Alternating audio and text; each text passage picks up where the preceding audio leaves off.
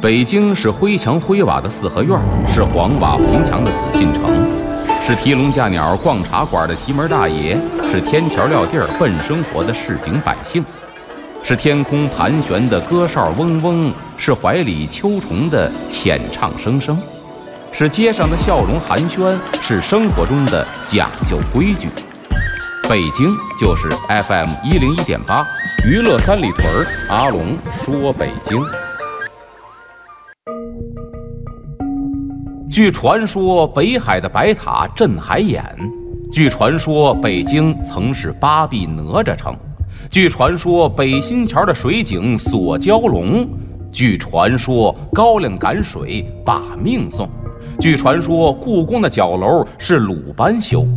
这北京的传说讲不尽，君请听阿龙为您讲传说。您现在收听到的是《娱乐三里屯之阿龙说北京》，我是王小宁。大家好，我是阿龙。咱们今天呢，该说到北京的传说了。今天呢，继续讲东岳庙，讲到了还魂司。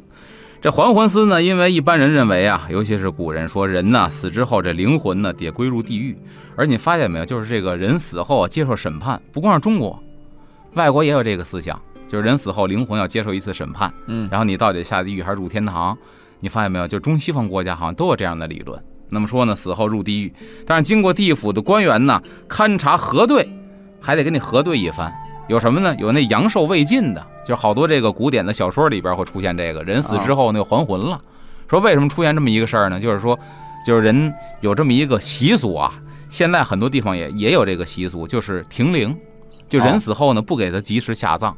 哎，这点有意思。第一呢，咱说这个，先说点这个关于传说方面的。说人呢有头七、二七、三七、四七。就是人死之后呢，呃，最早投胎呢，就是你当时死了，嘎嘣你就走了啊。这有这个老人说这个说法，说你什么人呢？大善之人或者大恶之人，死了就走了。大善之人死了，立刻就升天堂了，所谓的什么极乐世界了。说这个恶人呢，大恶之人死之后，呱唧就堕地狱了。说一般人呢，是你善恶参半，每个人呢，平常人都这样。嗯，那么死之后呢，有的什么就七天投胎转世了，或者呢二期十四天投胎转世了。说最迟七七四十九天也肯定投胎了，所以呢就停这几天啊，讲究的说停七七四十九天，说怕中间呢他还魂他又活回来了，你要给他埋了呢，等于活埋了。但现在不存在这问题了，因为现在火化，你活不过来了。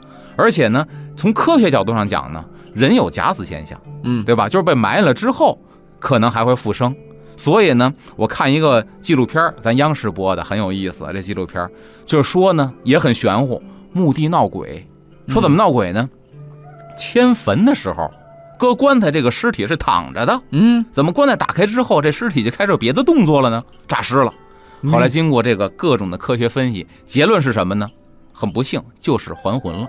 就是说白了，就假死现象。他活过来了，但是在那个狭小的空间缺氧，最后闷死了。所以跟他下葬的姿态是发生变化了的。那么呢，后来引申出了外国有一买卖特别逗，什么买卖呢？就是这买卖啊，做那种自救型棺材啊。这棺材空间特别大，实际上棺材空间特别大。然后里边呢，你甚至能够半坐起来。这棺材里边内堂挂了好些东西，奔凿斧锯各种工具，就是当你醒来之后，你能把棺材凿开了。啊。后来呢，结论是什么呢？这棺材卖不出去。说为什么卖不出去呢？你把棺材盖儿给再开给凿开了啊，上面土层你推不动，你还是得死。后来呢，他们那个公司又出了另一种棺材，什么呢？就是这棺材呀，这棺材壳上有一眼儿，嗯，这眼儿有一绳儿，这绳儿呢是通到这个上边的哦。然后呢，绳的上边呢，这棺木上边是一铃铛，绳呢续到这棺材里头。嗯，后来这公司这个东西还没卖出去啊。他为什么呢？还魂之后说你你走的墓地有一铃铛咣啷咣啷响，你敢去刨坟去吗？啊，你也不敢，所以这棺材还是销路不好。嗯，但是这个科学现象是有的，就是假死现象，对吧？咱们今天说这传说，说阳寿未尽，然后呢，或者说是锁魂有误，就是呢本来不是你误抓了，怎么办呢？就给你放回去，或者生前呢你行善了，你本来应该活到七十，增寿了，增到八十了，这种人就得把他的魂魄放归到人间。说这还魂司呢？就是负责办理这个事务的一个部门，在东岳庙这个地方。相传这个司啊，都有主神呢。他神叫什么呢？叫陪都啊。这个都呢，就是都城的那个都，就是都这个字，嗯，是出身名门。那么也有一个非常凄美的故事，说呢曾经和一个富家女订婚了啊，咱就理解是白富美呗。这小伙子跟她订婚了，可是呢天有不测风云，当时订婚的时候两家是门当户对，小伙子家里边也有钱，这边高富帅，那边白富美都有钱。但是不久之后啊，这裴家败落了。您看这姓多好，裴家嘛，赔了。嗯啊，这小伙子家里没钱了，没钱呢，可是有一纸婚约在。尤其以前呢，在这个古代社会，确实是这样。什么呢？就是订了婚之后啊，说实话不好悔婚的。包括现在咱们说这个时代进步了，大家思想比较开化了，有这个悔婚的现象。但是现在说咱订了婚之后，你说悔这门婚事啊，在亲戚朋友面前都说不过去，或者呢街坊邻居都会戳脊梁骨，说风凉话，对吧啊？不光彩。古代更是这样，订了婚了，恨不得这闺女就是你的了，你不娶都不行了。当然这个时候因为男方败落了，所以呢，这个裴都呢再去登门求婚的时候，不但这婚没求成。这个女方的父亲，他这个未来的老丈杆子是一个认钱不认人的人。一看你穷小子还有脸上我们家求婚来，结果家里边趁钱呢，养着家丁，给我打出去，一顿毒打，就把这个裴都啊给打出去了。没想到回到家之后啊，连郁闷再受伤，在家里边可就咽气了，哎呀等于是给打死了。死了之后呢，他这未婚妻这女孩啊，是一个很善良的，并且跟这个未婚夫这小伙子俩是有真有感情的。一听说我那未婚夫让我老父亲让人给打死了，听到这个消息啊，就知道肯定是我那爹呀贪财，现在看不起人家了，一定啊是把我呀另许人家了，肯定不是谁家，也不知道哪家财主。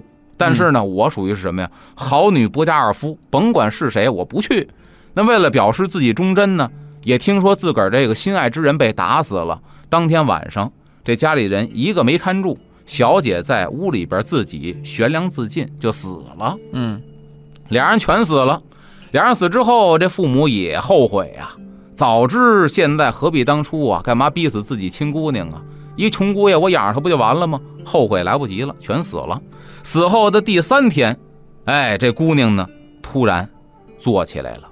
嗯，这传说故事嘛，就是还魂了。突然坐起来了，但是呢，他还的魂不是他自己的。为什么呢？一张嘴啊，大粗嗓子，老爷们味儿啊，说男人的话。然后这老岳父一听啊，他这他这父亲一听啊，当时吓一跳，仔细一听，不是别人，谁呀？就是被我打死那个未来的姑爷，上错身哎，了，上错身了，上我姑娘的身了。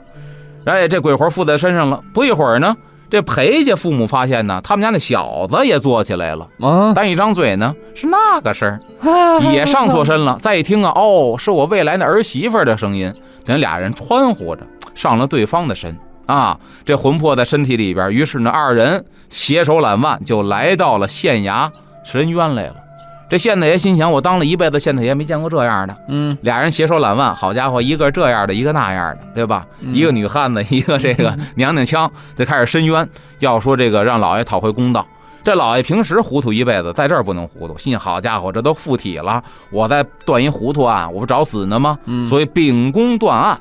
那么这个时候呢，这姑娘的父亲是后悔莫及，说这个怎么办呢？该赔的我们也赔，该认错咱也认错，并且呢，给这个男方家我们也给养老送终。我们家这姑娘也死了，男方家一看得了，我们也不追究责任了，等于和解了。然后呢，说找道士念经，啊，把这个亡魂给超度超度，做道场。这样呢，俩人估计重新躺下了。重新躺下之后呢，这个魂归阴间，该走就走了。最终呢，说这俩人呢，虽然是生没在一起，但是死后这魂儿就成了这个眷侣了。嗯，哎，所以呢，有这么一个传说故事，说这裴都呢，就是这个咱说的这个还魂司，因为他还过魂嘛，嗯，就成了还魂司的这个主神。你发现没有，很多不被祝福的爱情都是这样的。对这梁山伯祝英台，其实也是这样的故事，对吧？嗯也是最后不许配他了，这个死了之后呢，那个去上坟去，嗯说明天嫁别人我行，没问题。但是呢，嫁别人之前，我先得去他坟地，我祭奠一番。结果就发现了灵异的一幕嘛，这坟地裂开了，结果活儿这个呢也跳进坟里边，坟又合上了，嗯，出来俩蝴蝶豆豆飞。哎，从此之后呢，梁山伯祝英台化蝶，其实嗯也是一个凄美的爱情故事。那讲完这故事呢，咱们一会儿回来给大家讲的是献报司。什么叫献报呢？就是说这个献打不现赊，世报应现世献报。嗯哎，那么这里边的主神谁呢？是伍子胥。这伍子胥是一真实的历史人物。那么他身上究竟发生过什么事儿，被封为了这个献报司的神呢？咱们下节回来再跟大家分享。好。